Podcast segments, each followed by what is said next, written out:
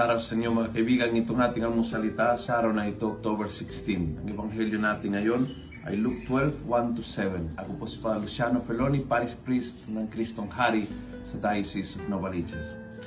Sabi ni Jesus, something very beautiful. This is one you must fear, the one that can throw your life into hell. Don't you buy five sparrows for two pennies, yet not one of them has been forgotten by God.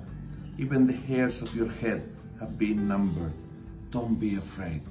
So, sa umpisa, sinabi niya, ang katakutan niyo, hindi yung mga kaaway niyo na nakikita, yung mga pagsubok na nakikita, yung katotohanan, o yung katakutan yan.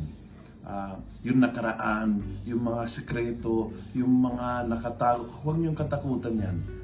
Ang katakutan niyo is yung may kapangyarihan sirain ng iyong buhay, na walang iba kundi yung kasamaan na pinapayagang pumasok sa puso. Kaya sabi niya, huwag kayong matakot dahil ang Diyos ay nasa tabi niyo, alagaan kayo. Alagaan kayo. And he puts a beautiful example. Look at the birds of the air.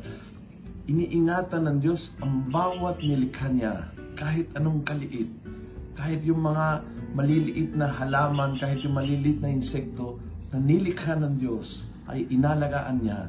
Dahil sa kanyang paningin, yan ay mabuti, ikaw pa kaya? Iniingatan ka ng Diyos. Kahit sa gitna na maaaring may gulo sa iyong buhay, kahit sa gitna ng mga kaaway na dumarating sa iyong buhay, kahit sa gitna ng mga uh, bagay na talagang pilit sirain ng iyong buhay, tandaan mo, hindi kung sinong iyong kalaban, kundi kung sinong iyong katampi. That's the point of the gospel today. Alagaan ka ng Diyos na nagmamahal sa iyo. Kung nagustuhan mo ang video ito, pass it on.